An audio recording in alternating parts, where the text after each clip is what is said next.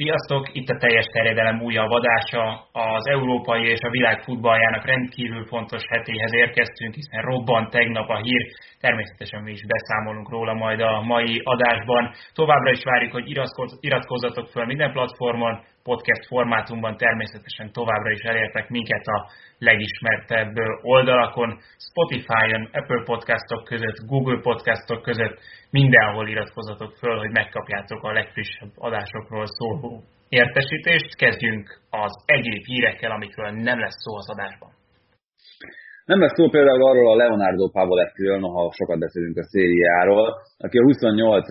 gólját szerezte fejjel a bemutatkozása óta, a 2013-14-es szezon óta játszik az olasz élvonalban. Nála többet csak Cristiano Ronaldo és Lewandowski szerzett ezzel a testrészével. És még egy olaszországi hír, ami egyelőre inkább csak pegyka, de egyre valószínűnek tűnik, hogy az a Roberto De Zerbi, akiről már többször beszéltünk, elismerően is, itt a teljes terjedelemben, távozik majd a Sassuolo-tól, elérte valószínűleg azt a plafont, amit a Sassuolo-val elérhet, egészen komoly csapatok érdeklődnek iránta, állítólag a legélénkebben az ukrán Shakhtar Donetsk, ott vállalhatja fel azt a projektet, ami általában hosszú ideig tartott az ott dolgozó edzőknek.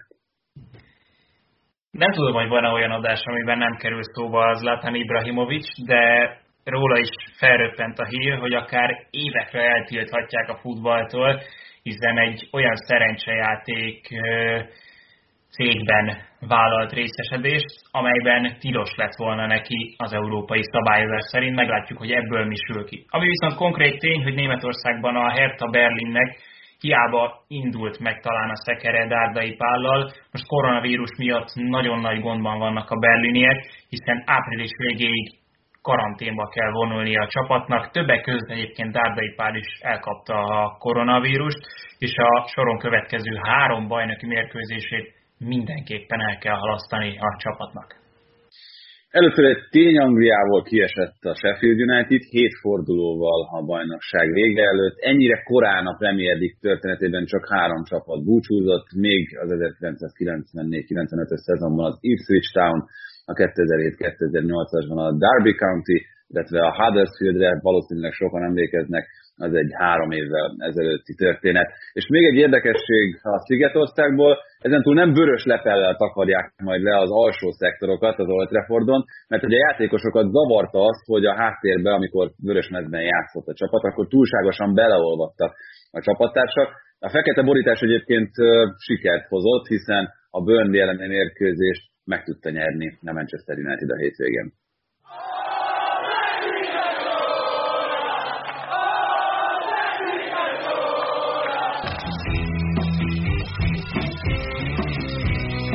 Ez a teljes terjedelem. Magyarország első futballpodcastja Baumstark Tiborral és Bognár Donával.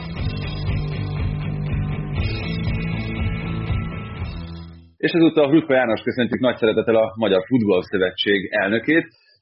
Futgolfról most kicsit kevesebbet fogunk beszélni, annak ellenére, hogy egy egészen kiváló sportról van szó, ezt magam is megtapasztalhattam annak idején.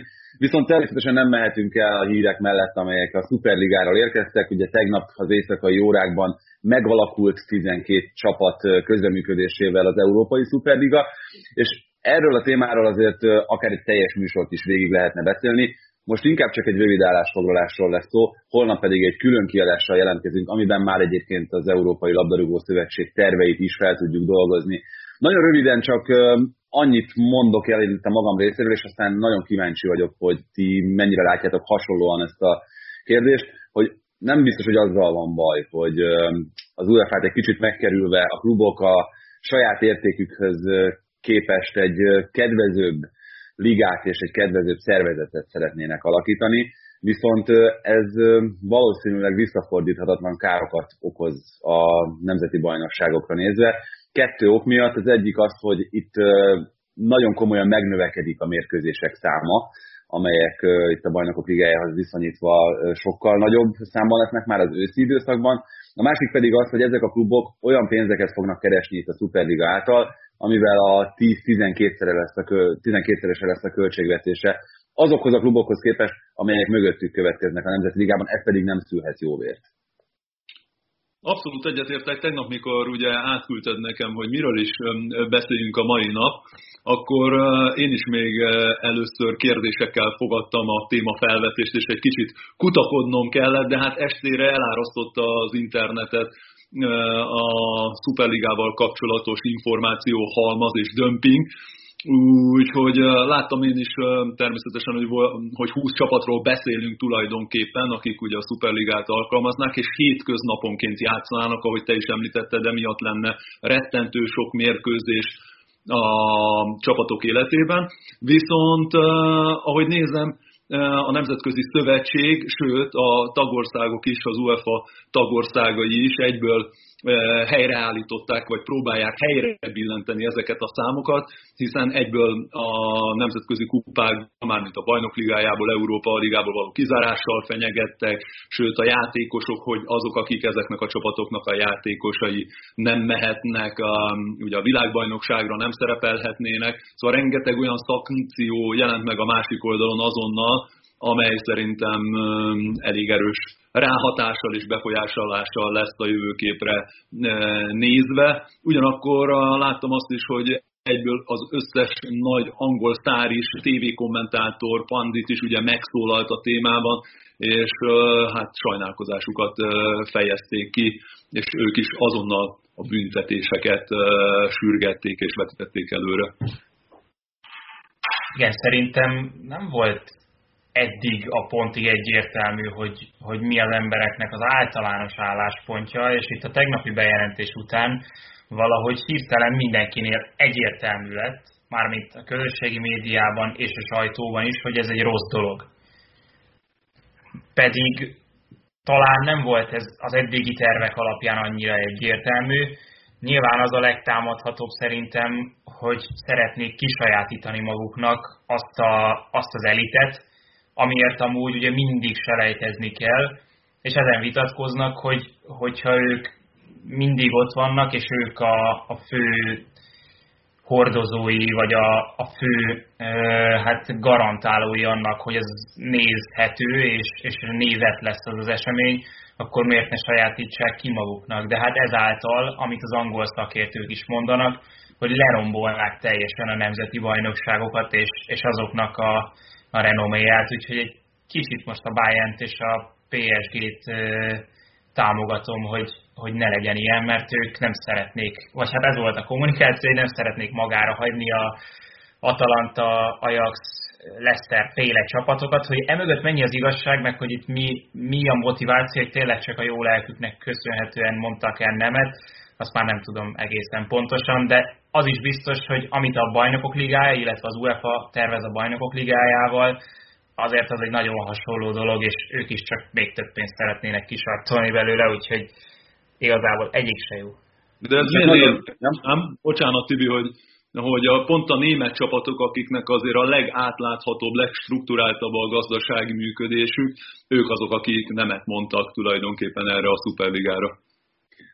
Hát igen, itt azért néhány óra leforgás alatt rengeteg dolog történt, tényleg, ahogy itt mondtad Rudi is, hogy amikor még legutoljára beszéltünk este, akkor nem is tudtuk, hogy ez gyakorlatilag szárba szökkem, mire itt a műsort vesztük föl.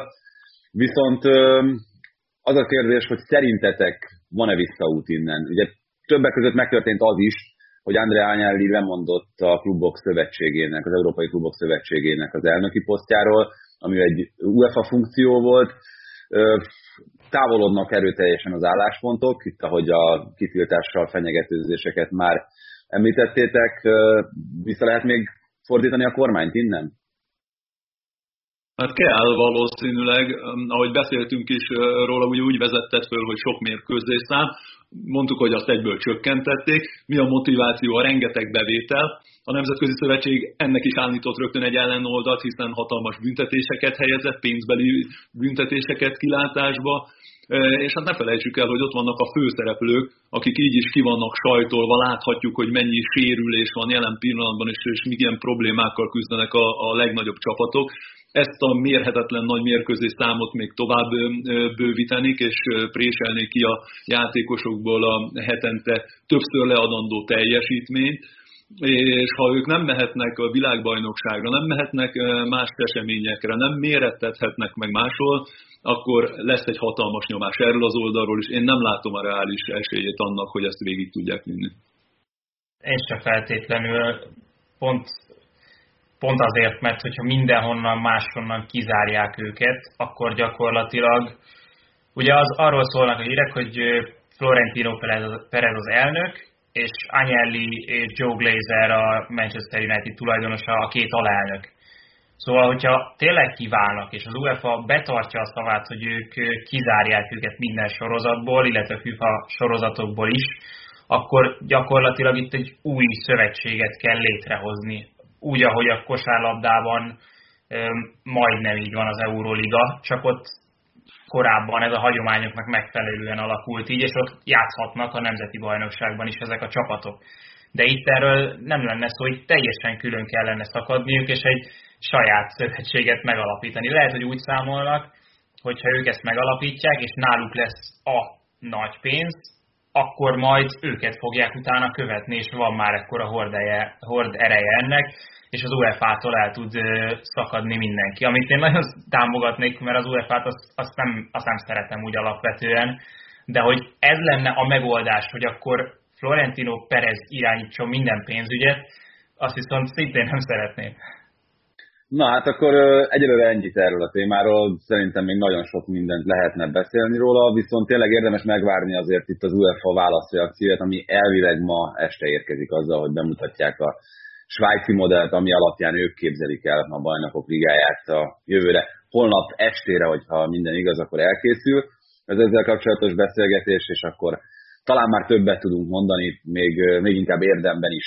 Viszont akkor beszéljünk arról a sorozatról, amit el akarnak lehetetleníteni éppen jelen pillanatban, ugye a bajnokok ligájáról, és ott már tudjuk az elődöntők párosítását. Elsőként én azért hoznám a Real Madrid és a Liverpool párharcát, mert ott ugye egyrészt elég sok korábbi győzelem találkozott egymással, és megint rávilágított a Liverpoolnak arra a gyengeségére, amiről itt sokat beszéltünk már a szezonban, hogy oké, okay, hogy rengeteg védő hiányzik ebből a csapatból, de minthogyha az az élesség is elment volna, ami támadásban korábban jellemezte a csapatot, mert azt nem lehet mondani, hogy a helyzetek, meg a lehetőségek ne lettek volna meg arra, hogy ezt a párharcot megfordítsa a csapat. Igen, úgy néz ki, hogy ez a 2021-es esztendő, ez nem csak a sérülések miatt, hanem a teljesítmény miatt is negatívumként vonul be a Liverpool történelmébe, hiszen tényleg régen láttuk ilyen, ilyen teljesítményt tőlük a pláne a alatt, amikor ugye 21 mérkőzésükből 10 is elvesztettek, nem kevés gólt kapva, és ez egy ponton túl már nem helyezhető arra, hogy folyamatosan fiatal, ezen a szinten talán rutintalanabbnak mondott védőkkel kell játszani. Abból a szempontból nyilván érthető a csapatnak a teljesítménye, hogy ugye ez a helyzet, és erről nagyon sokat beszéltünk mi is korábban, szülte az, hogy középpályásokat is, más poszton játszókat is át kellett helyezni csapatrészen belül, és amíg megtalálta talán Jürgen Klopp azt, hogy, hogy ebben a helyzetben talán az jelenti a legjobb megoldás, hogy mindenki a saját pozícióján játszik, inkább letámad, meghagyja a két rutintalanabb belső védőt, és őket megpróbálja tehermentesíteni, addig ez már oda vezetett, hogy ugye kiestek a, a, a kupákból, hátrányba kerültek a, a bajnokságba, visszacsúsztak a tabellán, és innen azért nagyon-nagyon nehéz egy ilyen hangulatból újra elindulni. És persze ebben meg szerepet játszott a kulcsjátékosoknak, talán a, a gyengébb teljesítménye, az, hogy a retteget támadó hármasból csak Szalá tudja hozni azt a formát, amit megszokhattunk tőlük. Aki segítségére lehetne például Diogo Zsota, ugye ő, ő sérüléssel is bajlódott, de hát ő az, az egyiptomi mellett, aki hozza a számokat továbbra is.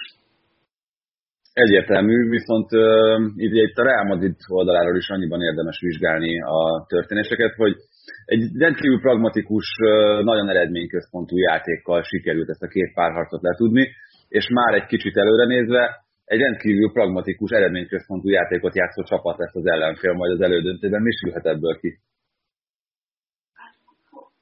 Um, hát ez jó kérdés, ugye a Madridtól azt megszokhattuk, hogy uh, hogy ősszel még van egy kis botladozás, egy kis problémákkal való szembenézés, náluk is azért a sérülések, koronavírussal való megbirkózás, a helyzet orvoslása azért okozott problémákat, de hogy ők tavasztal mindig nagyon jók, és mindig nagyon összeállnak. Láthattuk tavaly is, hogy hogy nyerték folyamatosan egy góllal, egy nullákkal a mérkőzéseket, és Zidán érkezésével ez hogy vezetett odáig, hogy bajnoki címet szereztek, és valami most is valami hasonlót láthatunk, nyertek egy El Clasicot, hihetetlen teljesítmény nyújtanak az elmúlt időszakban, és ez akkor is igaz, mondjuk nyilván beleférnek ilyen mérkőzések, mint tegnap a Hetafe ellen, de most két 0 0 mérkőzést játszottak egymás után, de hogy ennyi sérült el is továbbra is, ami leginkább a védelemben mutatkozik meg, tudják hozni a pontokat, a gól nélküli mérkőzéseket, és nagyon stabil csapattá vált ez a gépezet. Itt a Bayern Münchenről majd beszélünk a műsor folytatásában, mert azért ott is történtek érdekes dolgok, hogy a Flick távozása még hosszabban is szóba kerül. Viszont erről a párharcról azért mindenképpen érdemes még néhány szót ejteni. Hát nagyon-nagyon furcsa volt, és lehet, hogy azért azt nem mondhatjuk, hogy bevonult egyértelműen a legnagyobb bajnokok ligája klasszikusok közé ez a meccs meg ez a párharc, de még egy jó darabig biztos azt fogjuk mondani, hogy mi lett volna Lewandowski-val? Én nem mondom. Igen, mert hogy meglepődve hallgattam a közvetítés alatt is, hogy természetesen a bombaformában lévő Lewandowski-ra hegyezi ki mindenki, és az ő sérülésére az esetleges kiesést. De ettől függetlenül a Bayern Münchennél is azért elég hosszú a, a, a keret, és náluk azért olyan hatalmas sérülés hullám nincsen, még akkor sem, mint az Üle sérült, vagy Goreckával, ugye bővült ez a, ez a lista, és elől pedig Nabri és, és Lewandowski is ugye hiányzik. De azért náluk vannak olyan minőségi játékosok, akik eldönthették volna ezt a mérkőzést, és, és meg is volt a, a lehetőségük mindenre amikor két ilyen csapat találkozik, ahol nagyon minimális nüanszok döntik el azt, hogy, hogy ki fog tovább jutni, én úgy gondolom, hogy ez, ez bőségesen benne van a, a, a pakliban. Ami számomra azért érdekesebb volt, hogy hogy önmagához képest, amíg a PSG a hazai fronton egy, egy icipicit talán bukdácsol, és a nehezebb mérkőzéseit, a rangadóit elveszíti, mint a Monaco ellen, vagy a Lille ellen például, vagy vereséget szenved egy Nant ellen is, addig nemzetközi szinten egy ilyen csapat ellen hogy meg tudták szervezni azt, hogy, hogy ilyen minimális vereséget szenvedjenek, és az elegendő legyen a továbbjutáshoz. Egy olyan védelemmel, ami ugyancsak ritkán szokott ilyen felállásba játszani, fiatal játékossal, és, és valóban a hátsó alakzatban talán ezeken a posztokon rutintalanabbnak gondolt emberekkel. Hát itt a második meccs az, az szerintem nagyon látványos volt, hogy mennyire kiolvasták egymás játékát. Az első meccs miatt lehet igazán bosszus a Bayern, mert hogy ott, ott húzott el szerintem ez a dolog. Ott voltak meg a lehetőségek, és itt a másodikon már sokkal stabilabbnak tűnt a Paris Saint-Germain. Lehet, hogy voltak itt is lehetőségek, de valahogy nem érzett az ember olyan nyomást, mint az első meccsen, és itt azért a másodikon Neymarnak olyan zicserei voltak, amiket simán még be is lőhetett volna, és akkor tényleg az egész meccsen nincsen kérdés, így legalább izgulhattunk egy kicsit a végéig, de nem érződött az, hogy a Bayern itt nagyon egyértelműen az esélyes és a megérdemelt továbbító lenne. Nincs az az érzésetek egyébként, hogy Pochettino képes volt meggyőzni a csapat legnagyobb sztárjait, mert ugye múltkor is úgy beszéltünk a Paris Saint-Germainről, mint kicsit ilyen egyéniségek vagy egyének gyülekezete, hogy azért, hogy meglegyen a szent cél, tehát esetleg bajnokok ligáját nyerjen a csapat, azért érdemes sokkal inkább csapatemberként viselkedni, mint bármikor korábban, mert nekem itt akár Mbappé, akár Neymar védőmunkáját elnézve is sokszor beugrott ez a, ez a gondolat. Ezt pont még annak idején a Csabival, Fehér Csabival beszélgettük az egyik közvetítés alatt, hogy hogy két olyan mérkőzés volt, pont az egyik a Real Madrid elleni 3-0, ha jól emlékszem, amikor nem játszott Neymar, és hogy ezen a két mérkőzésen mutatta meg igazán azt a Párizs, hogy mennyire tud csapatként is működni, és, és hogy tudnak játszani a legnagyobb szár-szárok nélkül. De hogy ez a mérkőzés nekem mérkőzésen ez jelentette a, a, a plusz, hogy, hogy valóban Neymar is be tudott állni ebben a, ebbe a, a, a sorba, és egy olyan mérkőzést mondhatunk nála az egyik legjobb összecsapásnak és találkozónak az idei szezonban, ami, ami nem lőtt gólt, viszont, viszont rengeteget tett hozzá ehhez a sikerhez. Igen, és hát itt azért most már nem kell olyan nagyon-nagyon sok melót beletenni, mármint nyilván a Manchester City legyőzése és kiverése, illetve a döntő az még még nagyon komoly feladat lesz, de három mérkőzésről van szó, hogyha ezt sikeresen le tudja hozni a csapat. És hát ugye itt Doma részese volt annak, hogy hogyan fonódott össze teljesen a Manchester City, illetve a Chelsea sorsa itt a kupasorozatokban ebben az évben. Volt Ez egészen azért volt érdekes, mert már ezen a Chelsea-Manchester City az volt az ember érzése, hogy, hogy ez valahogy, mintha ilyen levezetése lenne a szezonnak, vagy nem is tudom mi a jó szó, hogy egészen más volt a tempó, és, és bár próbálkozott a City, kicsit, sőt nem kicsit, nagyon el voltak fáradva a játékosok, és nem tudom, hogy ez mennyire köszönhető annak, hogy Tuchel is féltette a csapatot, nehogy gólt kapjon, és Guardiola is óvatosabban állt hozzá, de az biztos, hogy mind a két csapatnak elképesztő kimerítő volt a BL párharca ugye a hétközben, és hiába Wembley, hiába FA kupa elődöntő, egész egyszerűen nem ezt vártuk attól a meccstől, nem egy gyakorlatilag unalmas elődöntőt vártunk, hanem, hanem valami egészen más, és ez jobban feküdt most uh, Tuchelnek szerintem. Hát én nem tudom, én, én, én inkább azt uh, látom, ami, ami egy picit újra és újra előjön, és erről mondjuk pozitívumként uh, beszéltünk a City kapcsán az eddigi mérkőzéseken, hogy, hogy azt tudva levő, hogy mennyi változtat Guardiola, mennyit cseréli, rotálja a csapatot, és persze volt bajnokok ligája szereplés, de hát nyolc játékos kicserélt ebben a, a, a csapatban, kezdő csapatban, ami számomra egy icipicit már furcsa is volt, és azért mondom, hogy pozitívumként beszéltünk, mert hogy valóban a, a Citynek itt a november 20-ai Tatanem elleni vereség óta ugye elindult egy, egy olyan sorozat, ami teljesen egyedi és egyedülálló volt Európában, és ebben benne volt az, hogy Guardiola mennyit változtatott, hogy a rotált, kipróbált új felállásokat, hol három védő, hol négy védő, hol megtámogatva Cancelóval a középpálya. Szóval rengeteg mindent variált, és ezek mind-mind kivétel nélkül jól sültek el. Viszont van egy olyan pont, amihez mindig elérkezik, és, és itt vannak a sorsdöntő mérkőzések, és azt mondom úgy is, hogyha ugye még esélyük volt a, arra, hogy, hogy négy helyen is ők legyenek a, a, a legjobban, és ez, hát ez egy hatalmas terhelés.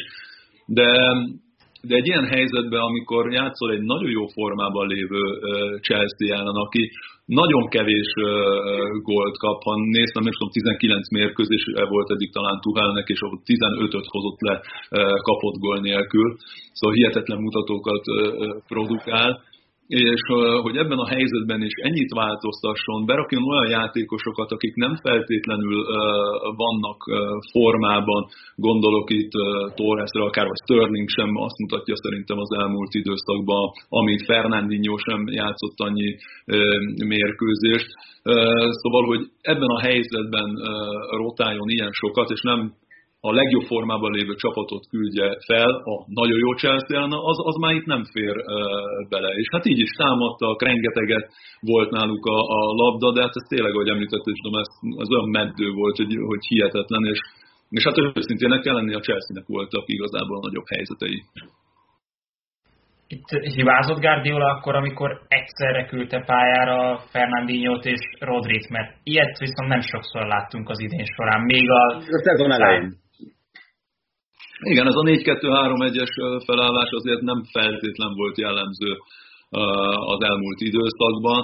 Ezzel azért nehéz vitatkozni, mert, mert olyan stáb van Guardiola mögött, és annyi adatot értékelnek, és néznek át, és próbálják alakítani a, a, a, a csapatnak a felállítását frissesség oldaláról, ellenfél taktikája oldaláról, hogy, hogy nem lehet tudni azt, hogy mi volt a pontos indok itt a, a felállással kapcsolatosan, de tény is való, hogy, hogy ennél a City-nél azért látunk jóval erősebb felállású City-t az elmúlt időszakban, akik egyszer sem játszottak ebben a felállásban.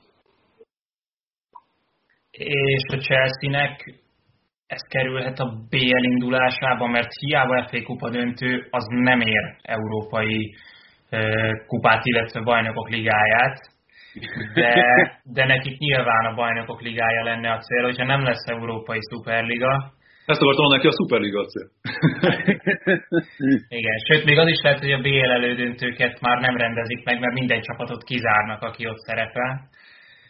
És hogyha nem lesz pontlevonás sem a Premier League-ben az Európai Szuperliga induló csapatoktól, akkor a Chelsea-nek ez befolyásolhatja a BL szereplését. Mert a Paris Saint-Germain már győztes, hát ők, ők nem csatlakoztak az Európai Szuperligához. Bocs. Igen. Hát, hogy mennyire befolyásolja az kérdés, de azért azt láthatjuk, hogy Tuhel is azon edzők közé tartozik, aki eh, rengeteget eh, variál, bár most erre a mérkőzésre azért felmért ennek a súlyát, és ugye jól néztem, ő csak három ponton változtatott az előzőkhez mérten, és abból az egyik kepa volt ugye a kapuban. De, de azért náluk megvannak azok a, a játékosok, akiknek a, a cserélgetésével az ő kellően motiváltan és frissen tudja tartani ezt a, ezt a keretet. Nincsenek is hiányzóik, úgyhogy, úgyhogy bőven hely tudnak állni mindkét fronton. Ráadásul ez már csak egy mérkőzés, úgyhogy annak bele kell férnie. Igen, de akkor innentől kezdve meg a, a Reál elleni párharc is kulcs lehet, hát két kupát nyerhet a Chelsea, ami azért úgy, hogy szezon közben jött egy edző, egy óriási dolog lenne.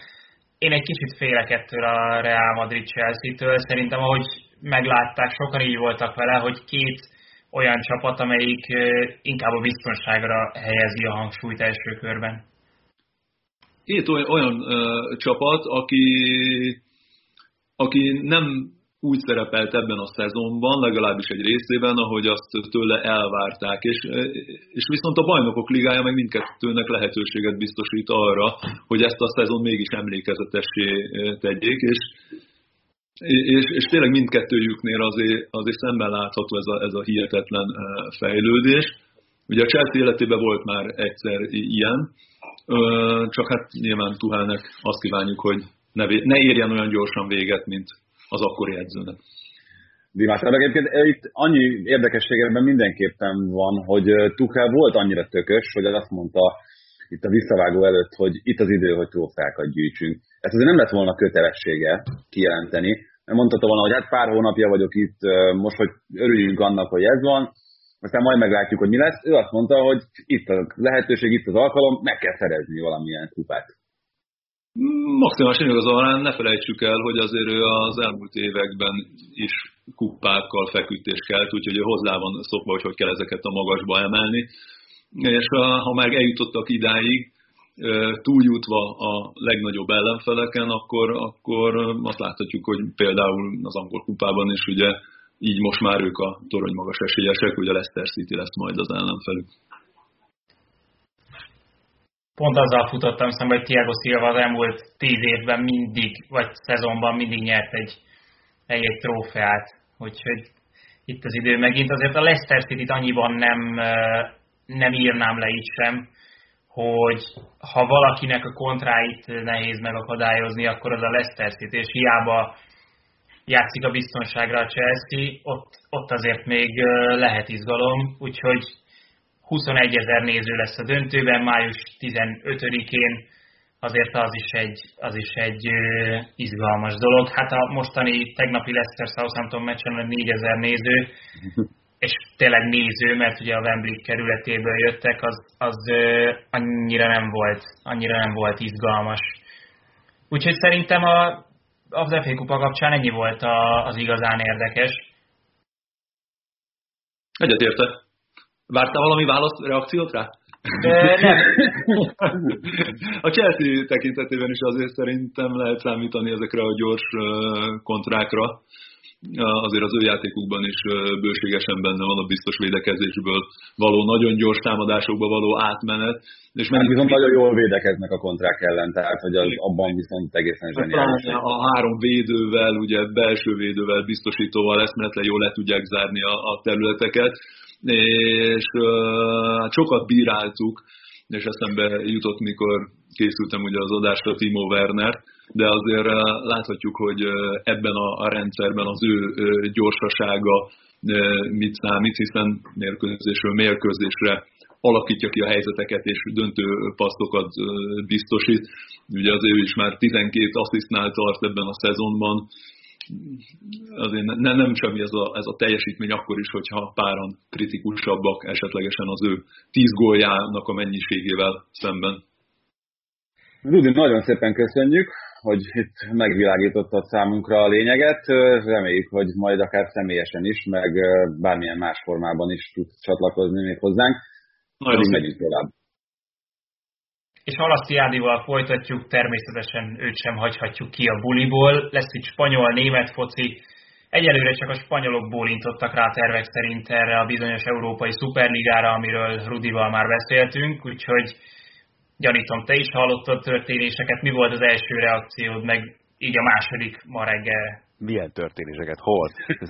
Ez nincs a világon szerintem, aki ez egészen elképesztő. És főleg úgy, hogy egy olyan dologról beszélünk, ami azért ugye nagyon régóta benne volt a levegőben, meg első teljes terjedelmadások egyike volt, amikor ugye Dénes Ferivel beszélgettünk ennek a lehetőségéről, és, de aztán mindig úgy voltunk, hogy jó, hát ez mindig csak használják ilyen bluffnek, meg ilyen, nem tudom, tárgyalási alkupozíciónak az UEFA-val szemben a nagy csapatok, aztán úgy lesz belőle soha semmi. Hát most úgy tűnik, hogy ez nagyon komoly. Miközben belengedték azt, hogy akár most augusztustól elindulhat, ami egészen döbbenetes. Tehát így kell bajnokok ligája jogokat értékesíteni, most itt hát tavasszal nyáron, hogy így van, tehát egy, ez mekkora értékcsökkenés az így a bajnokok ligája jogokkal kapcsolatban, mert ki az, aki mer egyáltalán alkudni ugye ezekre a jogokra jelen pillanatban. Tehát ez egy egészen beláthatatlan ennek is a következmény. És pont ez az, tehát, hogy tényleg csak kapkodom a fejemet, hogy egyik pillanatról a másikra egy egyszer csak begyorsultak ezek a dolgok. Ugye, még amikor Bartomeu benyögte ugye itt a búcsú beszéde alkalmával, hogy akkor erről ők ráborítottak, meg akkor is úgy voltam hogy jó, oké, rendben, majd most ez az hülye már elment, és akkor ezzel kell foglalkozni. De ez most úgy tűnik, hogy tényleg nagyon komoly, és, és nagyon komolyan is kell venni. És hát nem tudom, hogy lehet-e egyáltalán ebben visszaút, vagy bármiféle változás. Tehát én speciál most ebben majdnem nem teljesen biztos vagyok, hogy ez igenis el fog indulni augusztusban, és ezt aztán még, hogy hány csapattal milyen formában, ez megint egy érdekes kérdés, meg hogy hány nézővel, ha egyáltalán, tehát itt, itt nagyon sok olyan kérdés merül fel, amire szerintem még csak nem is nagyon sejtjük a választ jelen pillanatban, hogy ez valóban hogy fog kinézni majd tippeld meg, hogy hány tárgyalási óra lehetett a csapatok között, hogy ez, ez eddig jutott, meg eddig eszkalálódott. Szerintem elképesztő, hogy valószínűleg az elmúlt években annyit beszéltek erről, amit sikerült azért, tehát tudtuk, hogy valami szerveződik, tudtuk, hogy valami készül, de azért furcsa, hogy ennyire titokban tudták ezt tartani. Hát meg akkor a, a legérdekesebb vonzat ennek az egésznek a Real Madrid elnök választási procedúrájának a felgyorsítása, mert azt mondják, hogy Florentino Perez ennek az egésznek egyébként az első számú kitalálója és szervezője, intézője. Az első hogy, elnöke. Hát valószínűleg igen, igen. Tehát, hogy ez, bár nem tudom, lehet, hogy ennyi lesz majd aztán, hogy most lemondod hogy nem, nem, már, már, ez már Perez elnök. Na, Így tessék, van. tök jó. Anyeli szóval... ugye igen, lemondott az Európai Klubok Szövetségének a posztjáról, ő is valószínűleg azért ott van az irányítók között, mint ahogy egyébként minden klubvezető úgy érezheti, hogy ott van, szerintem, itt ebben a 12-es csapatban. De mindegy, tehát ez egy nagyon érdekes sztori szerintem. Igen. Mi lenne, hogyha újság lenne még csak, illetve nyomtatott sajtó, és este 11-kor izzottak volna még a szerkesztőségek, hogy mi kerüljön valaki nyomtatásba. Mondjuk akkor a, a, a, tehát a, itt most ugye nevetgélünk az, hogy hány tárgyalásról lett, ezek gondolom biztos mindenféle különböző zoom meg hasonló dolgok lehettek. Most ez is mondjuk 30 évvel ezelőtt, vagy 40 évvel ezelőtt, míg a vonalas telefonok korábban kicsit nehezebb lett volna megoldani. Hát az a kérdés, hogy a Real Madridnál a fax jól működött mert Florentino Pereznek valahogy csak alá kellett írni azt a megállapodást, és ugye tudjuk, hogy ott az nem mindig, nem mindig volt tökéletesen funkcionáló berendezés. Nyomkodta az Excel biztos ott, hogyha 350 milliárd euró helyett 950 ezer billiárd lenne, maradjunk a száraz tényeknél. Volt ezért itt breaking, sőt úgy terveztük, hogy ha nem lett volna az Európai Szuperliga, akkor azzal indítunk, hogy Flick, és hogy lehet sajnálják is egy kicsit a Bayern Münchennél, hogy így most nem arra terelődött elsősorban a, a téma és a spotlight, pedig azért Flick és Salihamidzic párharca, és Flick távozása, amit a Bayern elvileg külön kért, hogy ne jelentsen be, mégis bejelentette, azért a címlapokra követeli magát ez a hír, azt hiszem. Én maximum szerintem Flick sajnálhatja ezt, mert azért az ő, ő bejelentésében meg a módját, amit választotta erre az egészre, abból azt következik, hogy ebből szeretett volna nagyobb csinadőrtát csinálni. Most ezt szerintem alaposan elnyomja azért alapvetően, amit zajlik az európai labdarúgásban, úgyhogy ez nem időszítette túlságosan jó semmilyen szempontból sem. Minél többet ízlegetem egyébként ezt a történetet, annál inkább vélem megérteni a Bayern álláspontját ebben az egész történetben. Tehát, hogy az egyértelmű, hogy Flick eredményei az elmúlt években magáért beszélnek. Az is egyértelmű, hogy a népszerűségi indexe Hassan Salihamidzsisnek jóval alacsonyabb a szurkolóknál, mint Házi Flick. Tehát most a, pont volt a kikkernek egy szavazása itt az elmúlt héten, hogy kitől válnának meg szívesebben a szurkolók, Flicktől vagy Salihamidzsistől. Valami 300 ezer szavazatból jött, és annak a 90 3% azt hiszem Flick javára dőlt el. Tehát, hogy azért az elég erősen mutatja, hogy mit gondolnak erről az egészről a szurkolók, csak közben meg nyilván nem a szurkolók azok, akiknek mondjuk üzletelniük kell a különböző klubokkal, amikor játékosokat kell igazolni, és tök jó, hogy Flicknek is vannak ugye különböző igényei, hogy kiket látna szívesen a különböző posztokon. Aztán megint a másik kérdés, hogy mi az, ami belefér a büdzsébe, mi az, amit megenged a kassa, és mi az, amit el tudsz is intézni, vagy sem. És ez az, amiben nyilván mi sokkal kevesebbet látunk már bele, aztán lehet, hogy Flicknek ezzel kapcsolatban teljesen átudét információi vannak, és jogosan van begözölve Salihamidzsicse, mert az meg elég egyértelmű, hogy nem található meg az összhang kettejük között ezekben az elvárásokban és az eredményekben. Mekkora volt itt a szerepe annak, hogy a német válogatottnál a kilátásba került? Szóval, hogyha nem lenne a német válogatott, akkor még később lett volna az a gyújtópont, aminél azt mondja, hogy föláll a bayern Biztos meggyorsította ezt a folyamatot, szerintem is, tehát az, az nem kér. De egyébként, ha belegondolsz, ezt is sejthette szerintem. Tehát, um, hogy is fogalmazzak, tehát én például már viccelődtem azzal itt ugye az év elején is, hogy ha van olyan csapat, ahol várok például nagy változást, akkor az nagyon adta magát, hogy a német válogatott legyen, már csak azért is, amilyen eredményeket nem ért el Joachim Löw az utóbbi időkben, meg amilyen balék voltak tényleg itt a válogatott körül, meg az ő válogatási elvei körül, és ez tényleg nem párosult eredményességgel. Szóval itt azért ezt kódolni lehetett. Flick ilyen szempontból is biztos közelebb áll a tűzhöz, már csak a jogi lővel ápolt kapcsolata okán is, úgyhogy akár ő ezzel is számolhatott már szerintem korábban is. Az biztos, hogy most adja magát abszolút ez a lehetőség. Nem tudom, hogy mennyire lesz ő majd elégedett azzal a munkával, hogy mennyire fogja őt kielégíteni, bár végül is ugye volt ebben része az utóbbi években, és biztos sokkal kényelmesebb, mint a hülye újságírói kérdésekre válaszolni minden egyes hétvégi fordulót követően, meg a bajnokok ligája meccsekre utazni, és a többi ehhez képest nyilván egy felüdülés az. Vannak hát meg egyébként... emberek, akik ezt így kezelik, hogy csak ennyit kell melózni. Nagyon tisztán emlékszem arra az időszakra, amikor először ugye sportigazgatóként volt a Német Szövetségnél, aztán utána a másodedzőként lőv alatt. Ő rengeteg Bundesliga mérkőzésre járt, tehát sokkal többször volt megtalálható lelátón, akár bajnokok ligája, akár Bundesliga meccseken, mint Löv. Úgyhogy biztos, hogy ezt a részét is egyébként szereti, meg élvezi a munkának, én azt gondolom. Tehát lehet, hogy neki ez volt igazából a vágya, akkor ez most nagyon gyorsan valóra fog válni. Furcsa, kicsit furcsa, de, de mondom, tehát azt meg, meg tudom érteni, simán el tudom képzelni, hogy olyan típusú ember, akinek egyébként ez a fajta nem tudom, Bayern körüli herceurc, ami alapból van és körbeveszi a klubot, annyira nem hiányzik. Majd akkor ezt így lecsökken azokra a hónapokra, amikor válogatott tornák vannak. De miért most, Ádi? Miért, miért van az, hogy a Bundesligában imádják ezt, hogy szezon közben már bejelentik, hogy akár a bajnokságon belül váltanak. Ez, ez tényleg a, ez a legérthetetlenebb számomra, hogy ezt a szezon közepén a játékosok, szurkolók mind hallják, lehet, hogy ebben a szezonban, így, hogy nincsenek ott a szurkolók, így kevésbé félnek attól, hogy bármiféle közharag zúdul rájuk.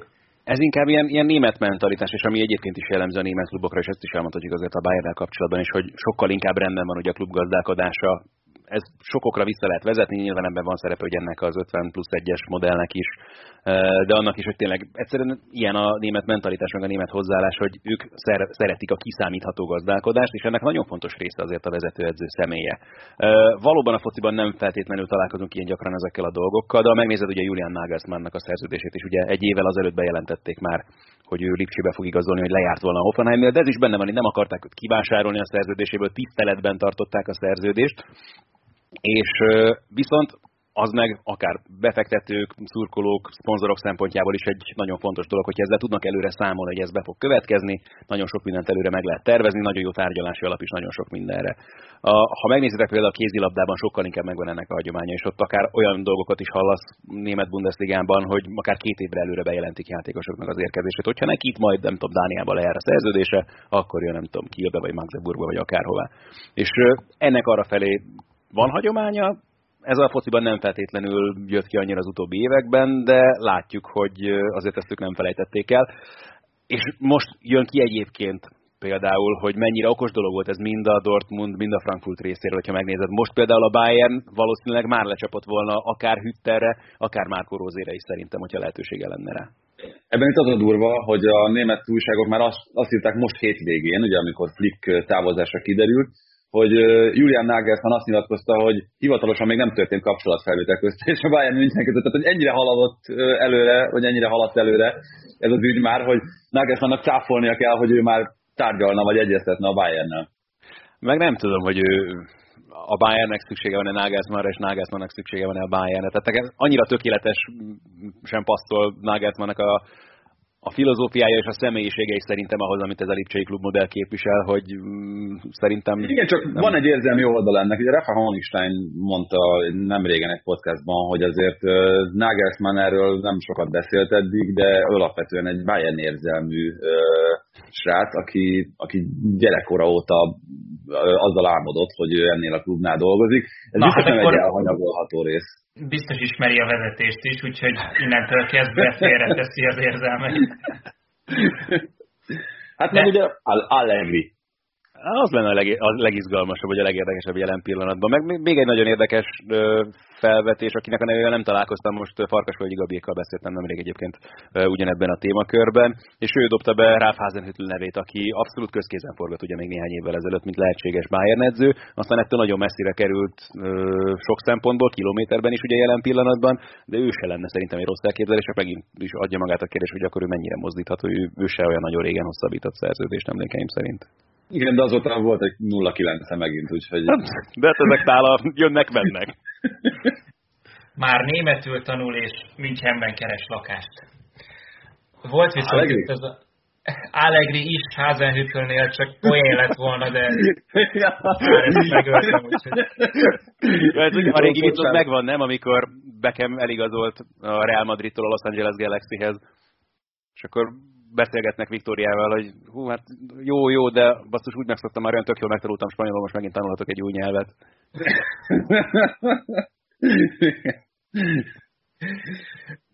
Ádi Hitternek se kell új nyelvet tanulnia, hogyha jól tudom, akkor te közvetítetted ezt a Gladbach Frankfurtot, ami nem? Végül nem? Nem, nem, nem, nem. Én pénteken voltam a Lipcse Hoffenheim. Elcseréltem volna egyébként, már csak a gólok száma miatt ide arra a meccsre. Na, de ez például egy ellenér, hogy azért van az adott szezonnak egy vége, és van egy Frankfurtunk, amelyik egyrészt jobban áll, mint a Gladbach, másrészt az, hogy jobban áll, az azt jelenti, hogy konkrétan bajnokok ligája helyen van. Egy edző... Ezt is most akkor kontextusban, hogy ez mit jelent jelen pillanatban egyébként. egy edző egy BL csapattól eligazol előre így kimondva egy olyan csapathoz, ami lehet, hogy még az európai kupákba se fog indulni. Hát várj, és akkor ugye Márko Róza helyzete eléggé hasonló ebből a szempontból, hogy akkor jó, a Gladbachnak most nem volt esélye már egy ideje arra, hogy meglegyen a bajnokok liga, de a rossz példa igazából ugye az övé abból a szempontból, hogy amikor bejelentették Róza távozását, akkor így látszott, hogy elég erőteljesen orra bukott a Gladbach, és a teljesítmény elkezdett zuhani nagyon csúnyán. Nagyon kíváncsi vagyok, hogy a Frankfurtnál ez mit fog majd kiváltani, csak ott akkor az instabilitás minden szempontból. Tehát most az egy dolog, hogy Ádi Hütter elmegy, ugye Freddy Bobicsot is most már bejelentették, hogy Berlinben folytatja majd a pályafutását a klubigazgató a játékosoknál ez azért a fejekben az nagyon sok mindent megmozgathat, hogy akkor mi a franc fog következni jövőre, mi lesz egyáltalán az elvárás, mik lesznek a tervek. A Frankfurtnál azért elég egyértelmű, hogy tök jó dolog ez a bajnokok ligája, de maximum arra jó, hogy még inkább felsrófolja a játékosaiknak az árát, és aztán ebből még jobb üzleteket tudjanak kihozni majd itt a későbbiekben. De akkor most megint mi a fene lesz a bajnokok ligájával, mit fog ez egyáltalán érni ez az egész BL szereplés? Az biztos, hogy Frankfurtnak ugye még soha nem volt lehetősége játszani a BL-ben. Óriási a motiváció ebből a szempontból, hogy ezt sikerüljön megcsípni, csak közben meg nem tudom, tényleg beláthatatlanak ennek az egésznek a következménye, és itt most kevésbé gondolok nyilván Hütterre, mint arra, amit ezzel az egész szuperligás kezdeményezéssel kapcsolatban zajlik. Ez a hétvégi eredmény nagyon sok szempontból nyilván érdekes. Most itt Hütter távozás, hogy éppen a Gladbachhoz megy, oké, okay, de közben meg ugye a négy gólból három ilyen szögletet követő dolog volt nem biztos, hogy ebből is érdemes bármilyen komoly következtetés levonni, akár csak azzal kapcsolatban is, hogy akkor most már a Gladbach tényleg pályára állt, és tudnak még valami nagyot hajrázni itt a szezon végén. Csupa-csupa kérdőjel itt minden szerintem, akár a Bundesligában is, tehát, tehát izgalmas lesz a hajrá legalább az egészen biztos, nem csak itt a bajnoki címért. Miközben egyébként a, igen, a Gladbachot teljesen meg tudjuk érteni, hogy miért Adolf Hitler mellett tette le a voksát. Ugye azért egy olyan edzőről van szó, aki szintén megfordult a Red Bull rendszerében, ha az Rózéné jól elsült, akkor egy volt Salzburg edző az ugyanúgy jól működhet. Igen, csak ő mennyivel, egyvel, kettővel korábbi változat, úgyhogy nem tudom, hogy ez mennyire mozgott ott a fejekben. Az mit lehet figyelj, hogy mind a kettőkről kiderült, hogy jó edző. Tehát ezzel kapcsolatban szerintem nagyon kétségek nincsenek. Normális figurák is, tehát nem is ilyen összeférhetetlen fazonokról beszélünk egyik esetében, sem tényleg két kultúrát fickó teljes mértékben, úgyhogy nem tudnak mellé nyúlni vele szerintem se a Gladbachnál. Itt Hütter személy az érdekes, de vagy hogy ő miért választotta tényleg ezt, amit ti is mondtok, hogy adottnak tűnik egy fix bajnokok ligája szereplés az eintracht csak szerintem nála is ugyanez van, hogy az meg a másik, hogy arra egy tábel hívta fel a figyelmet néhány nappal ezelőtt, hogy ő egyik klubjánál sem töltött három évnél több időt, mármint Ádi Hütter eddigi pályafutása során.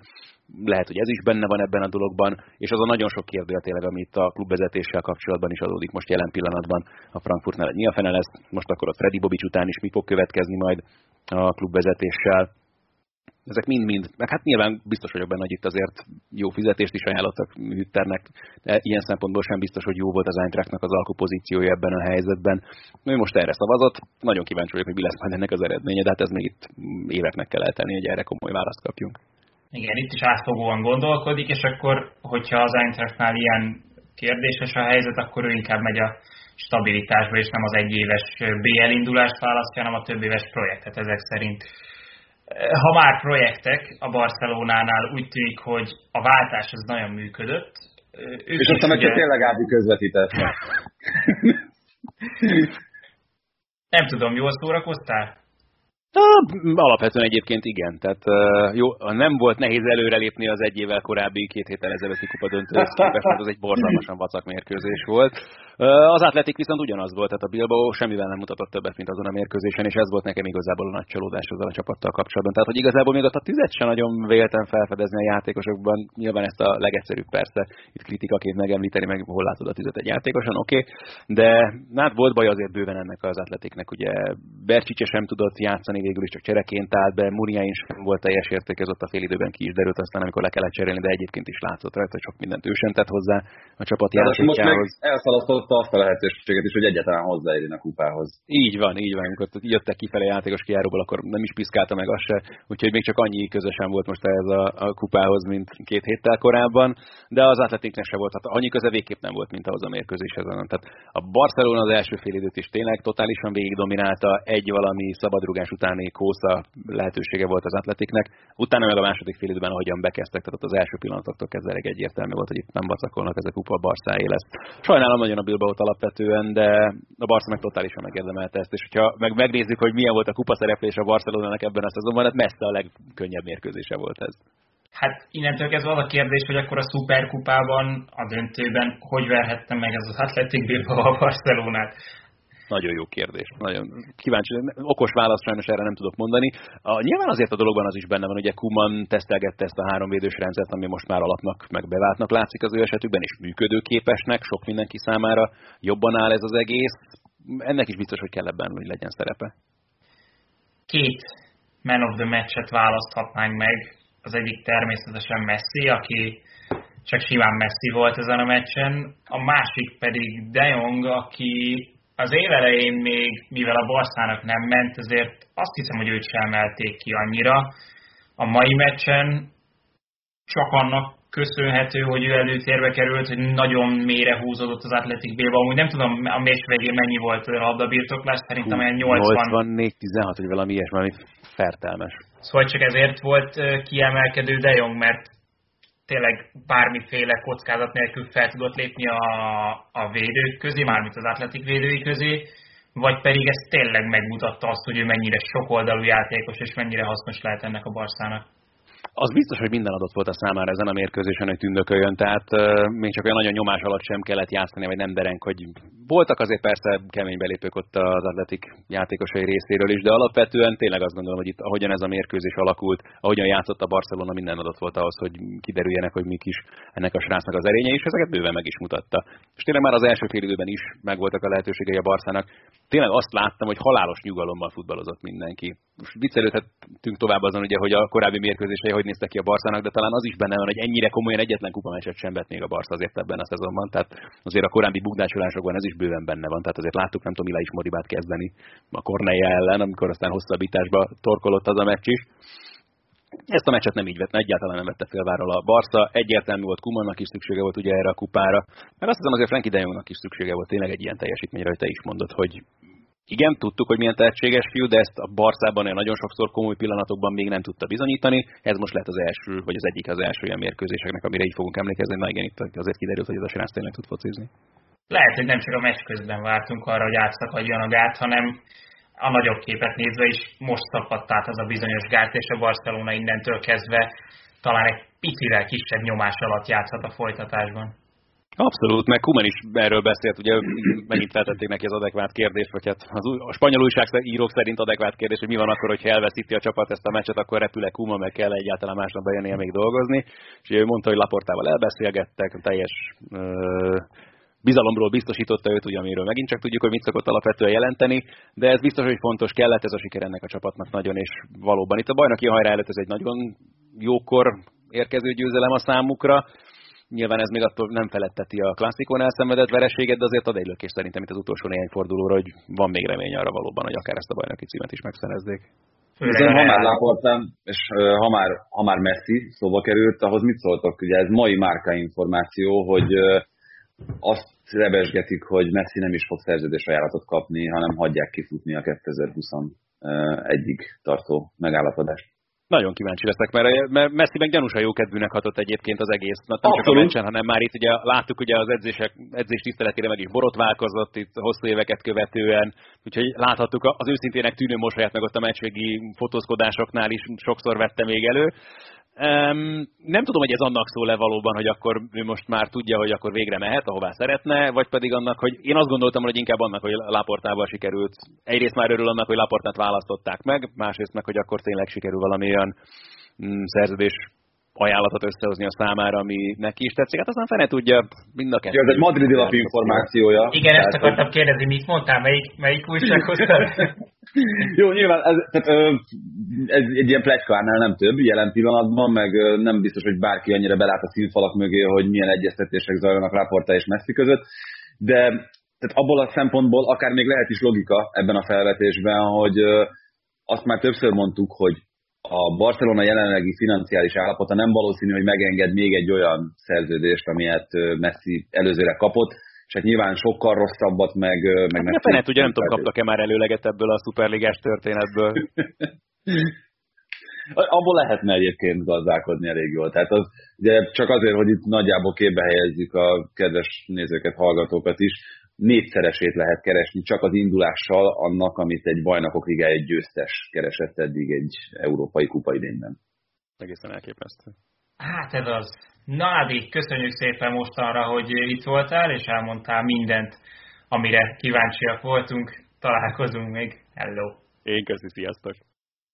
És itt az utolsó vendégként Márta Bencét köszöntjük nagy szeretettel, a Digisport szakértőjét, akivel elsősorban persze a szériáról fogunk beszélni, de miután a Juventus az egyik fő kolomposa ennek az Európai Szuperligának, természetesen ahogy az előző két vendégtől tőled is megkérdezzük azt, hogy mik az első érzéseid, illetve hogyan viszonyulsz ehhez az egész történethez kicsit demagóg a felütés, bocs, de azt hadd had kezdjük így, hogy a, a Juventus mit játszott a hétvégén, az Arsenal mit játszott a hétvégén, és a Real Madrid mit játszott a hétvégén. Ezek után, ezek után mi a reakciód az Európai Szuperligára? Hát ez igazából nem nagyon kedvelem a Juventus-t, semmi közöm hozzájuk hosszú évek óta. A Szuperligáról beszélgettünk már szerintem mi is, ez egy borzasztóan rossz ötlet, még hogyha a kiötlői szempontjából abszolút logikus is, és Nyilván ennek a történet, ez egy olyan, mint egy, egy olyan sorozat, aminek nincsenek jó szereplői, csak rosszak, akik ütik egymást folyamatosan, de borzalmas belegondolni is ebbe, ami a, magába a versenysorozatba és annak a hatásaira, elsősorban a nemzeti bajnokságokra, és magára a, a futball romantikára, amiből annyira kevés maradt már nekünk is, de ez végleg kinyírja, és ez kiveszi azt, hogy egy ilyen franchise stílusú, ilyen amerikai major rendszerű ligát terveznek létrehozni, ez borzasztó, ez a halála a sportnak gyakorlatilag. Tehát amikor a, a, a verseny gyakorlatilag csak és kizárólag a bajnoki címét folyik, semmilyen más e, cél nem lehet megfogalmazni benne.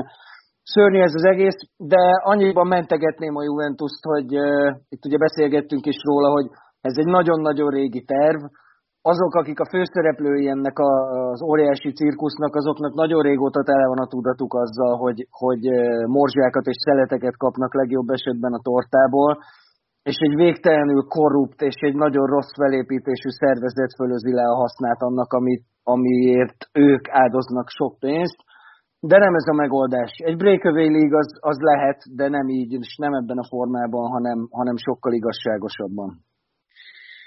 Na, hogy említettem még erről a témáról, azért a héten próbálunk többet beszélni, azok után, hogy megláttuk, hogy az UEFA ma mit reagál ezzel az új svájci modell tervvel, itt a Bajnokok Ligája átalakításával kapcsolatban.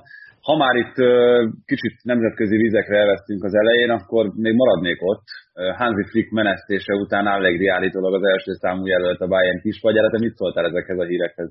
Nem menesztés után, Hansi Flick távozása után majd első számú jelölt, szerintem a sajtótájékoztató utáni 25. másodpercben Massimiliano Allegri-nek aláírt szerződése volt a Bayern münchen Úgyhogy szerintem nem első számú jelölt. Ez, ez a neki való projekt? Szerintem igen. Tehát Allegri egy kevésbé jó csapatból is tud nagyon jót csinálni. Most megnézzük, mit tud egy nagyon jó csapatból csinálni, mert nagyon jó csapat, igazán világklasszis csapat még nem volt a keze alatt, még ha játszott is két BL döntőt két olyan csapattal, amelyik mondjuk nem feltétlenül állt ezen a szinten. Úgyhogy ez egy, ez egy nagyon jó döntés. Nem tudom, hogy áll a némettel, de reszketve várom az első németül adott interjúit, mert az olaszok ezekből általában ilyen is klasszikusokat kerekítenek. De, nem tudom, azt hír, hogy, hogy angolul tanul, közvetlenül a Juve-tól való távozás után az egy ilyen nagy hír volt, hogy elkezdett angolul tanulni. Jó, de látod azokat a sajtótájékoztatókat a BL meccsek után, amiken angolul próbált beszélni? Jó, hát most érted, ha jártál már Olaszországba és próbáltál angolul kommunikálni bárkivel, aki 30 évnél idősebb, akkor pontosan tudod, hogy ez nem egy egyszerű. De ettől függetlenül, tehát Aleknek meg kell tanulni azt a négy-öt szót üvölteni a vonal mellől, és ettől, és minden, minden, mástól, minden mástól függetlenül ez egy, ez egy mindkét fél számára egy, egy nagyon jó döntés. Még ha mi sajnáljuk is, hogy az olasz futball elveszíti ezt a zseniális edzőt, aki szerintem, hát hogy top 3-ban van a világon, az szerintem nem is kérdés. Sokak szerint a legjobb. Az a kérdés, hogy ennyire hosszú kihagyás után milyen lesz majd ez a visszatérés. Itt beszéljünk akkor tényleg a szériában történtekről a hétvégén, és talán a legérdekesebb fejlemény az itt az Atalanta és a Juventus összecsapásához köthető. Azzal, hogy a Juventus vereséget szenvedett ezen a mérkőzésen, azzal érdemes több szemszögből is foglalkozni. Egyrészt majd beszélünk az Atalantáról, másrészt pedig ugye ezzel felkínálta azt a lehetőséget a Napolinak, hogy akár megelőzze a tabellán. Itt veszélybe került komolyan meg ugye a Láció is közelebb zárkozott, szóval veszélybe került komolyan a bajnokok ligája indulása a Juventusnak? Veszélybe került, valójában veszélybe került már nagyon régen, eh, hiszen azért a Juve most újabban a dobogóban, de azért sokáig volt ennél jobban is leszakadva, igaz, hogy egy meccsel kevesebbet játszva. Az, hogy mennyire komoly a veszély, az nyilván attól is függ, hogy az üldözők, akikkel versenyez ezért a negyedik BL helyére, azok milyen állapotban és milyen formában vannak én ebben a Nápoliban nem érzek egyébként olyan nagyon nagy erőt ahhoz, hogy, hogy, hogy megelőzze a Juventus. A Lációban talán már inkább egyébként, ők most azért lerázták magukról a, a, az összes felesleges terhet, és ezt mindig is tudtuk, hogy a kezdői erős a Lációnak, csak sorozatot nem tudnak végigvinni rendesen. Lehet ott még sok minden, hogy a Lációnak van egy Torino elleni elmaradt meccse, ha azt megnyeri, akkor egy pontra jön fel a Juve mögé. Hát az onnantól kezdve, úgyhogy elnézve a Juve még játszik a Milánnal is, meg az Interrel is, azért ez, ez még meleg lehet, de visszakanyarodva erre a bergámói meccsre, szerintem a Juve egy kimondottan jó meccset hozott le, sokkal-sokkal-sokkal rosszabbul láttuk játszani őket Pirlo alatt, akár a 2021-es évben is. Ez egy jó meccs volt, de hát csatárok nélkül nagyon nehéz futballozni. A Juve eljutott odáig, ameddig csapatjátékban eljuthatott, ahol már az egyéni teljesítmények kellettek volna a kapu előtt, egy-egy váratlan megmozdulás, egy jó lövés, ott viszont teljesen csődöt mondott. Úgyhogy csak megerősíteni tudom, amit korábban is többször bőgtem bele nálatok is, meg az interneten is, hogy ez nem Pirló hibája. Benne van, az okok között van Pirló is, de 20% az összes többi az, az, az rajta kívülálló ok, és az is egy rajta kívülálló ok, hogy Álvaro Moratának hívják a Juventus 9-esét, aki világtalan balfékként tarangál a pályán, gyakorlatilag hat hónapja. De olyan szinten, hogy, hogy ilyet még nem, tehát hogy még véletlenül sincs olyan jó megmozdulása. Most, ha ilyen a kilencesed, és mellé még van egy csatárod, aki egy éve nem futballozott gyakorlatilag rendesen, akkor abból ilyen teljesítmények jönnek ki. És hát nézzük meg, hogy mi marad Pirló kezébe. Kit, kit hozzon be? Nincs, konkrétan nincsen csatára a Juventusnak. Ez ezen múlt ez a meccs, meg egy szerencsés megpattanó lövésen, de ne kövessük el azt a hibát, hogy csak az eredményekből ítélünk. Egy jó meccset hozott le a Juve, több jó egyéni teljesítmény is volt. Ebből nincsen tragédia. Viszont nem először történt meg, hogy az Atalanta úgy állt egy ilyen rangadóhoz, mint ahogy most a Juventus ellenéhez. Nem feltétlenül ismertük az előző években ezt a Gasperini csapatot, amelyik képes tördelni az ellenfél játékát. Ugye itt hozhatnám példaként a Real Madrid elleni odavágó mérkőzést, amit jó részt ember hátrányban kellett végigjátszani a csapatnak, de ott is olyan erényeket domborított ki, amik nem is tudtuk, hogy egyáltalán léteznek egy Gasperini csapatnál. Hát, hogy Gasperini is úgy volt vele, hogy megmutatja azt a fajta sokoldalúságot, ami már csábítóvá teszi a nagy kluboknál is. Ugye ez a rövid interes karika az nem sikerült neki nagyon jól, nagyon rövid is volt, de ott pont abba bukott bele, hogy akkor még talán ilyen egydimenziós edzőnek tartották, valószínűleg joggal. Most az, hogy egyre többször látjuk az Atalantát négy védővel játszani, az egy olyan elképesztő fejlemény, amire nem voltunk felkészülve, hiszen gyakorlatilag voltak előtte is azért neves elődök itt az utóbbi időben, akik alkalmazták ezt a háromvédős rendszert, de egyik sem akkora sikerrel nyilván az erőforrásokat is figyelembe véve, mint Gasperini. Most az látszik, hogy, hogy ő edzőként virágzik ki, és ez az Atalanta nagyon komoly csapásokat ért túl. Gondolok itt elsősorban a támadások szellemi vezérének, Papu Gomeznek a távozására, Illicsics sérülésére, mentális problémáira, tehát hogy, hogy gyakorlatilag újra, újra kell gondolni ezt az Atalantát, és olyan dogmákat döntögetett idén, amiket korábban nem. Ilyen ez a háromvédős rendszernek az elhagyása, ilyen az, hogy, hogy gyakorlatilag Papu Gomez posztján egy középpályás játszik, akivel így egy sima 3-5-2-t lehet csinálni abból a felállásból, ami korábban azért sokkal inkább 3-4-3 volt, sőt 3-4-3 volt, Gondolok itt arra, hogy felrak két centert egymás mellé idén rendszeresen, tehát nem kényszerből és nem véletlenül, hanem rendszeresen. Egyszerre szerepel Muriel és Zapata, amit tavaly nem szokhattunk meg. Úgyhogy azt látjuk, hogy, egy, hogy, egy, hogy az ő saját sokoldalúságával segíti tovább ezt az egyébként csodálatos projektet, és ha egy gondolatot még visszautalhatok a Superligára, pont az ilyeneket öli meg a Superliga, mint az az Atalantás történet, ami szerintem az elmúlt hát nem is tudom hány évnek a legjobb bajnokok ligájás, vagy nemzetközi sztoria. Így van, ja. Hogy uh, itt ez az Atalantának a, a sikerei, főleg a rangadókon a sikerei, azok ennek köszönhetőek, ennek a sokoldalúságnak, mert rengeteg olyan csapatot látunk, ott a negyedik, ötödik hely környékén más bajnokságokban, amelyik a kis csapatok ellen stabil, teljesítményt hoz, de a körülötte revők elleni rangadókat mindig elveszíti szinte. Az Atalanta meg pont egy ilyen tükörképét mutatja ennek, hogy ezeket a rangadókat is rendre tudja hozni. Ez egy nagyon jó kérdés, és ez szerintem egy olyan aspektus az Atalantának, amiről keveset beszélünk. Egy ilyen erőforrásokkal és egy ilyen játékos kerettel rendelkező klubtól nem várja azt az ember, és nem is várhatja, hogy a saját játékához minden körülmények között ragaszkodik.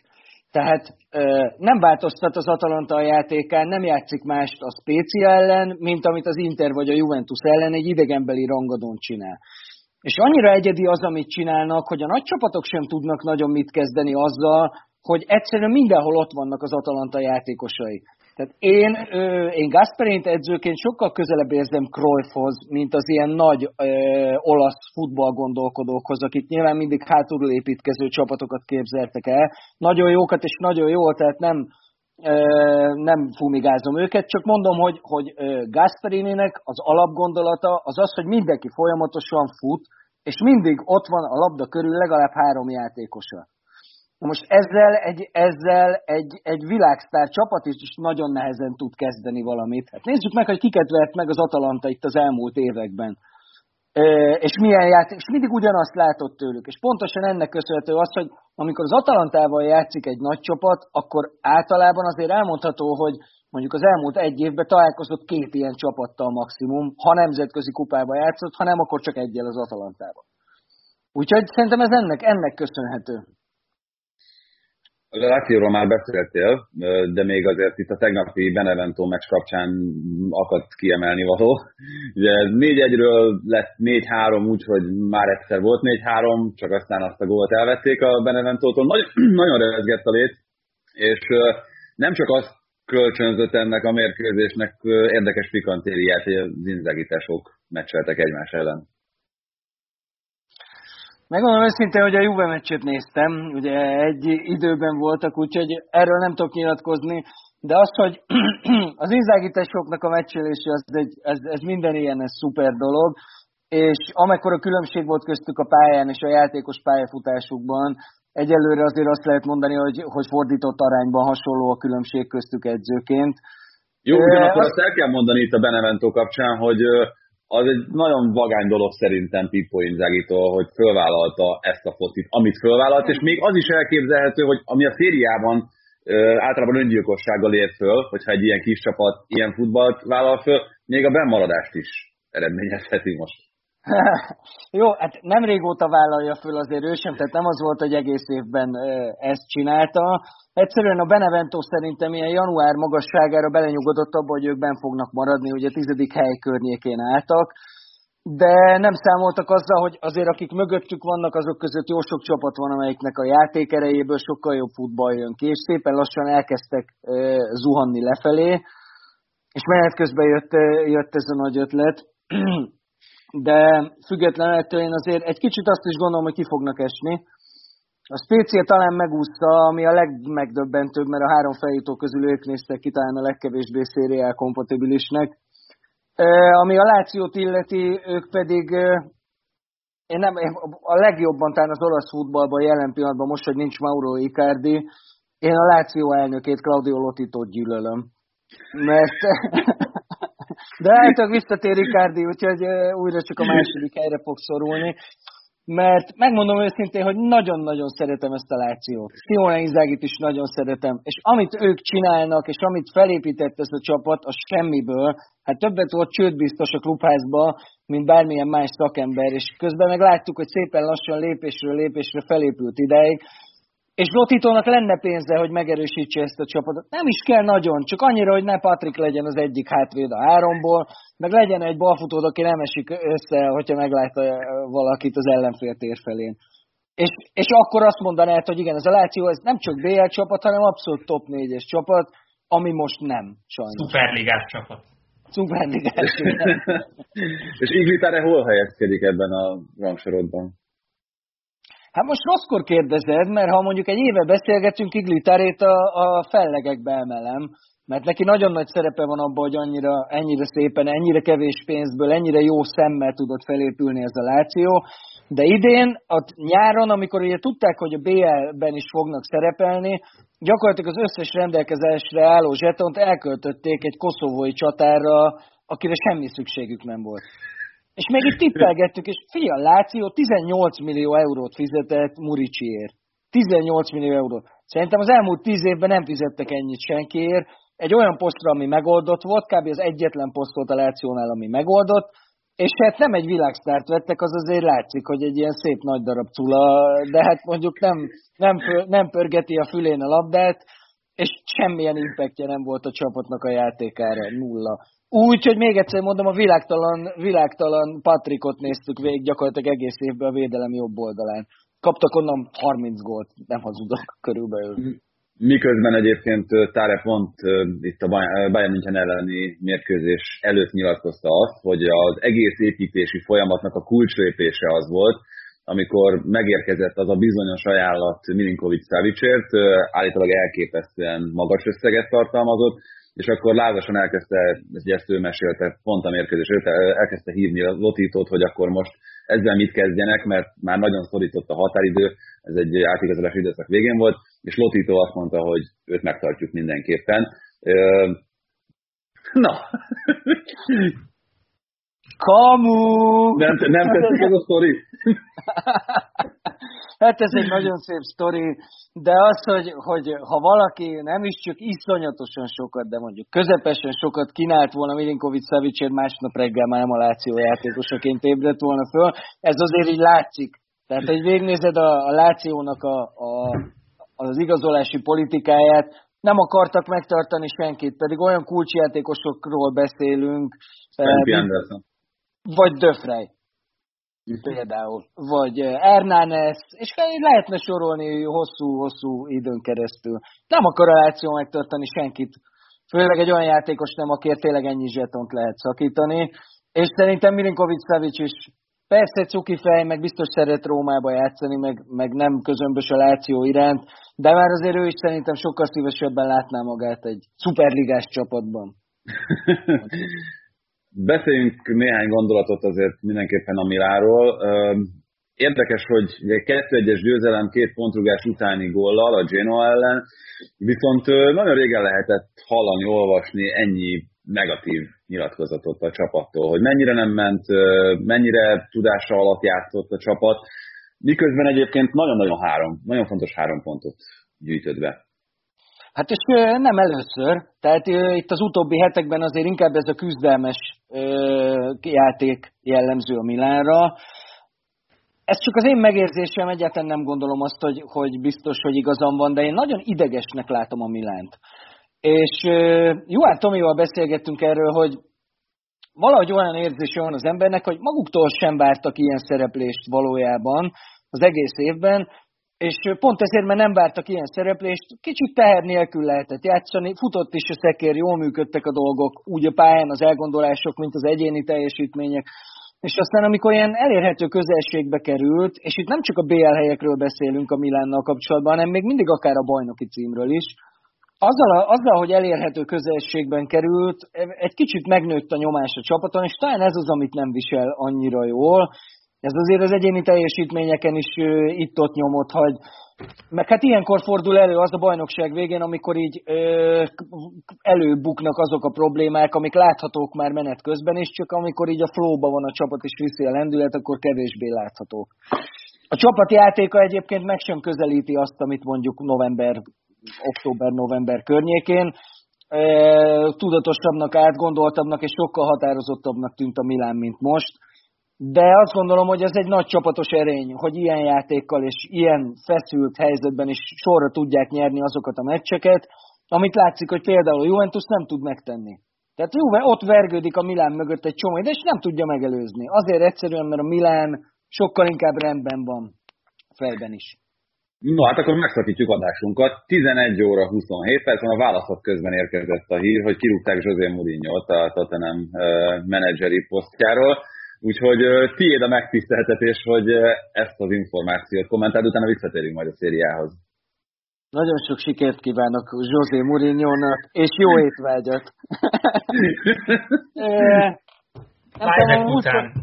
Legutóbb, de most megint olyan érzésem van, mint hogy a legutóbb, amikor beszélgettünk a teljes terjedelem, akkor is szóba került Mourinho, és akkor is elmondtam ugyanazt, hogy, hogy én az egyik önéletrajzát én fordítottam, és akkor, akkor nagyon szerettem Mourinho-t, mert egy olyan képet festett róla ez az önéletrajz, ami, amiről azóta kiderült, hogy ordinári nagy kamu, és nem igaz. Függetlenül ettől a Tottenham nem tudom, mit akar egyébként. De hát a Superliga... Super, Superliga. Igen, egy, csapat. Egy jókora segélycsomagot, hogy valahogy kompenzálják azt a fizut, amit ki kell fizetni lelépését. Csak, csak egy 30 milliárd kell kitermelni valahogy. Igen, ilyen szerződést kötöttek vele? Uh-huh. Az azért semmilyen kikötés. Ez nem, nem, nem annyira okos szerintem. Úgyhogy ha elnézzük José Mourinho utolsó pár állomáshelyét, most ez egy dolog, hogy mindenhonnan kirúgták, mert valahogy minden edző eljön valahonnan, de mondjuk nem a legfényesebb győzelmekről szólt mondjuk az elmúlt. Most már azért elég sok év talán. Hát nem... szerelmes Mourinho-ba, úgyhogy ez, ez lehetett az ok, de mostantól kénybe kell szerelmesebbnek lennie, mert őt kell megtartani. Ez az első lépés. Hát így van, és, és itt is mélyen a zsebébe kell nyúlnia. Elnézést, az egészen biztos. Na de akkor térjünk vissza a szériához. Itt azért még van kettő olyan téma, amit szerintem mindenképpen érdemes feldolgozni. Hát jelen pillanatban ennyit. Szívesen elemzem, Szívesen elemzem a Tatanem játékát Mourinho alatt, ha gondoljátok, mert láttam őket egy félszer játszani valahol. No de a Rómáról mindenképpen beszéljünk. Itt ez a hétvégi meccs is azt tükrözi számodra, hogy itt az Európa Liga a fő fókusz? Hát mondjuk, ha eddig nem is tükrözte semmi azt, akkor ez a, ez a hétvége ez abszolút ezt tükrözte. Elengedték, de jogosan is engedték el. Tehát ez egy, ez egy annyira vállalhatatlan szezon egyébként, hogy mindenféle megfontolás szerint valamibe kapaszkodni kell, mert tényleg semmi nem történt idén a Rómával, amibe kapaszkodni lehet, kizárólag az Európa Liga. És hát látjuk Csak is, közben, hogy... közben kíméletlenül fenyeget az Európai Konferencia Liga réme. Az kíméletlen. Ez még szerintem nincs így benne a fejekben annyira, hogy most már ilyen szörnyűségek is megtörténhetnek egy csapattal, mint az Európai Konferencia Liga, de a Róma nem is erre gyúr, hanem szeretné megnyerni az Európa Ligát, és onnan bejutni a Bajnokok Ligájába. E, amivel egyébként pont tegnap valami Lációs fórumon vitatkozgattak erről, hogy mekkora lenne, a Láció odaérne a negyedik helyre, és a Róma közben megnyerni az Európa Ligát. Hát, Azzal még nem, nem, nem ütnék ki. De igen. De úgy tudom, hogy a öt, öt, öt Mi, csapat mínusz mínusz, Én úgy tudom, hogy, és ott volt valami Szerintem olasz forrás is. Ez öt, e, valami az, valami az olasz lenne, forrást hogy... is beírtak oda arról, hogy, hogy nem, hogy akkor három hely. Hogy ez csak volt eddig, mert ugye volt a öt angol, arra emlékszünk, de hogy pont azért, hogy az ne legyen. Ne, szerintem öt, ötben maximálták, ugye itt is lehetne Angliában jelen pillanatban, hogyha az Arsenal nyerné meg az Európa Ligát, és a bajnokok ligáját meg a Chelsea, és egyik sem végezne a top 4-ben, akkor ott a negyedikesnek ide, őt mehetne, azt hiszem. De mindegy, hát ezt, ennek utána nézzük meg, hogyha valaki tudja esetleg, akkor így van, valaki kommentben. meg kommentben, De... hogy, hogy visszatérve Rómára, független lettől nem gondolnám esélyes, tehát a bajnokságban látott Rómát az Európa Liga csoportból való továbbjutására sem látnám esélyesnek. Viszont az egyenes kiesési szakaszban azért elég jó csapatokat, és elég magabiztosan ejtett ki az AS Róma ahhoz, hogy, hogy abszolút azt tudjuk mondani, ráadásul elődöntős, az elődöntőben már mindenki esélyes. De az, hogy, hogy, hogy ez a csapat ez, ez rossz, és, és igazából lehetetlen megmondani, hogy miért rossz. Nyilván mindenki azzal jön, hogy nem egészséges, hogyha a csatáraid idősek és a védőid fiatalok, hanem inkább az a jó, ha fordítva van. De ezen kívül nem tudsz olyan nagyon nagy dolgot mondani, hogy mi baja van ennek az AS Rómának. És mégsem működik. A szériában legalábbis egyáltalán nem. Nem tudnak rangadót nyerni, sőt legtöbbször laposra verik őket. Hát az a Láció elleni derbi, azt szerintem az elmúlt tíz év legkellemetlenebb derbije volt. Hát a Láció úgy agyon verte őket, hogy köpni nyelni nem tudtak, pedig azért a játékos állományban nem olyan rossz ez a Róma.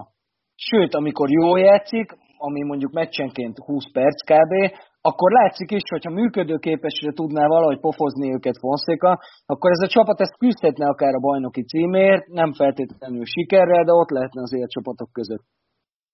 De hát ezek úgy látszik, hogy csak az Európa Ligában jönnek ki, ők Oroszországban semmi.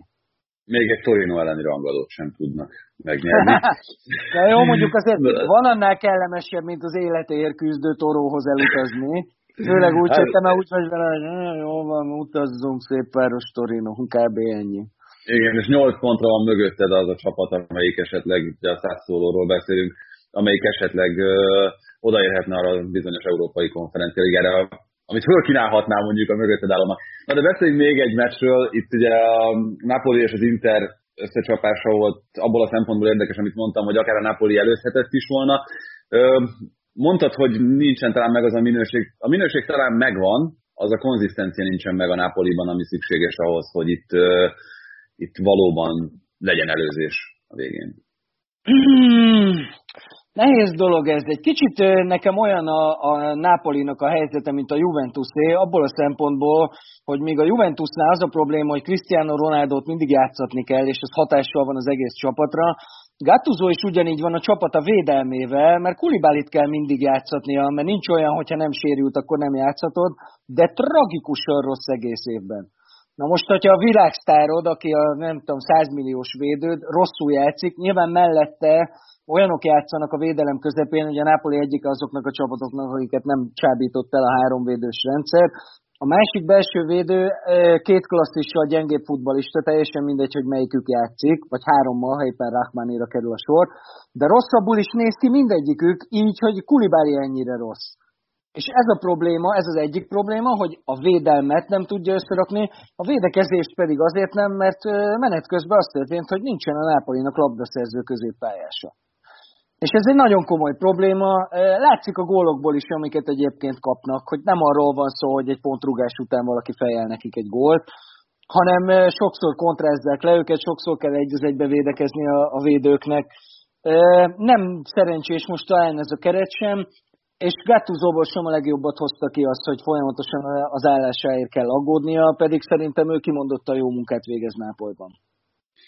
Az Internek 12 pont kell, maximum ahhoz, hogy meglegyen a bajnoki cím. Nem is nagyon kérlek, mert szerintem kellemetlen lenne neked erről most beszélni. Arra kérlek, hogy a hét második felében veszünk fel egy extra adást, majd Csáki Csabival neki üzenje. De mekkora egy rohadék vagy! Nagyon-nagyon-nagyon szeretem Csáki Csabit, ő egy végtelenül cuki fejemberke, és egyébként nagyon sokat csetelünk meccsek alatt egymással, Úgyhogy nem tudok mit. Majd neki gratulálni fogok, abban biztos vagyok. Tudjuk, mit gondolunk a másik csapatáról. Mind a ketten. Nem tudok üzenni neki most semmit. Még a gombóc még nem engedi, de illő módon gratulálni fogok az, az olasz bajnok csapatnak. Hát köszönjük szépen, Benni, hogy csatlakoztál hozzánk, hogy velünk tartottál, és még Mourinho kirúgását is kommentáltad. Úgyhogy hát reméljük, hogy mielőtt találkozunk majd személyesen, meg itt akár az adásban is, úgyhogy köszönjük további szép napot. Viszont nektek is. Szevasztok! Ez volt a teljes terjedelem. Magyarország első futballpodcastja Baumstar Tiborral és Bognár Domával. Ha más podcastekre is kíváncsi vagy, Hallgassd meg a Béton műsor ajánlóját. El tudod képzelni, hogy a podcastet, amit éppen most hallgattál, fél év múlva már a mesterséges intelligencia generálja? Mi sem. De ha érdekel, eljötte már a gépek lázadása. Hallgass bele az Embertelen podcastbe. Orsós Lajos vagyok, a műsor házigazdája. Egyelőre még élőben. Egyelőre. Fedezzük fel együtt, hogyan ismerkedik, randizik, mesél és vitatkozik Betty és Péter, két teljesen mesterséges intelligencia. Lajos, a podcast címét mond még egyszer, Léci. Oké. Okay. Embertelen podcast. Ez a műsor a Béton közösség tagja.